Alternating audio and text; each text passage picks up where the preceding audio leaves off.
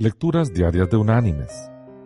La lectura de hoy es del Evangelio de Mateo, del capítulo 25. Vamos a leer el versículo 40, que dice, Respondiendo el rey les dirá, De cierto os digo que en cuanto lo hicisteis a uno de estos mis hermanos más pequeños, a mí me lo hicisteis. Y la reflexión de hoy se llama Dardos. Un día particular, Sally llegó a sus clases y sabía que iba a ser un día de diversión. En la pared estaba un blanco grande y en una mesa próxima estaban muchos dardos.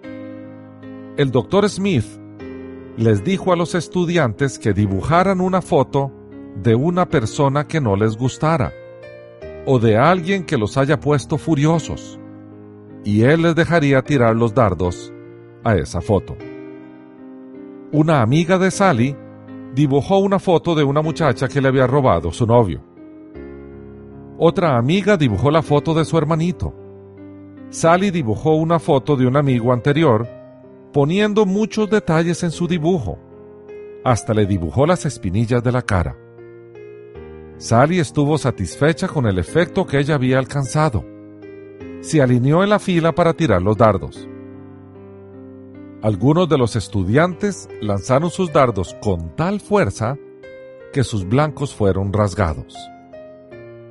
Sally miraba adelante en espera de su turno y entonces se llenó de decepción cuando el doctor Smith, debido a límites de tiempo, pidió que los estudiantes volvieran a sus asientos. Cuando se sentó con el pensamiento de que estaba muy enojada porque ella no tuvo una ocasión de lanzar ningún dardo a su blanco, el doctor Smith comenzó a quitar los blancos de la pared. Por debajo del blanco estaba una foto de Jesús. Un silencio cayó sobre el cuarto mientras cada estudiante vio desmantelada la foto de Jesús. Los agujeros y las marcas dentadas cubrieron su cara y sus ojos fueron perforados. El doctor Smith dijo lo que ya Jesús había dicho. Si a uno de tus semejantes les haces un daño, me lo haces a mí. No había necesidad de otras palabras.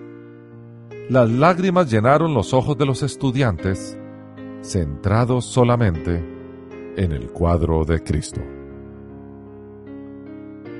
mis queridos hermanos y amigos. Con cuánta frecuencia se nos olvida que cada vez que le hacemos daño a un ser humano, el corazón de Dios se duele.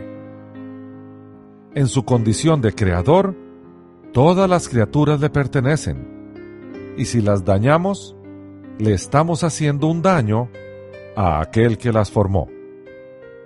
La siguiente vez que vayamos a dañar a alguien, antes de hacerlo, fijémonos detrás y encontraremos la imagen de Jesús. Que Dios te bendiga.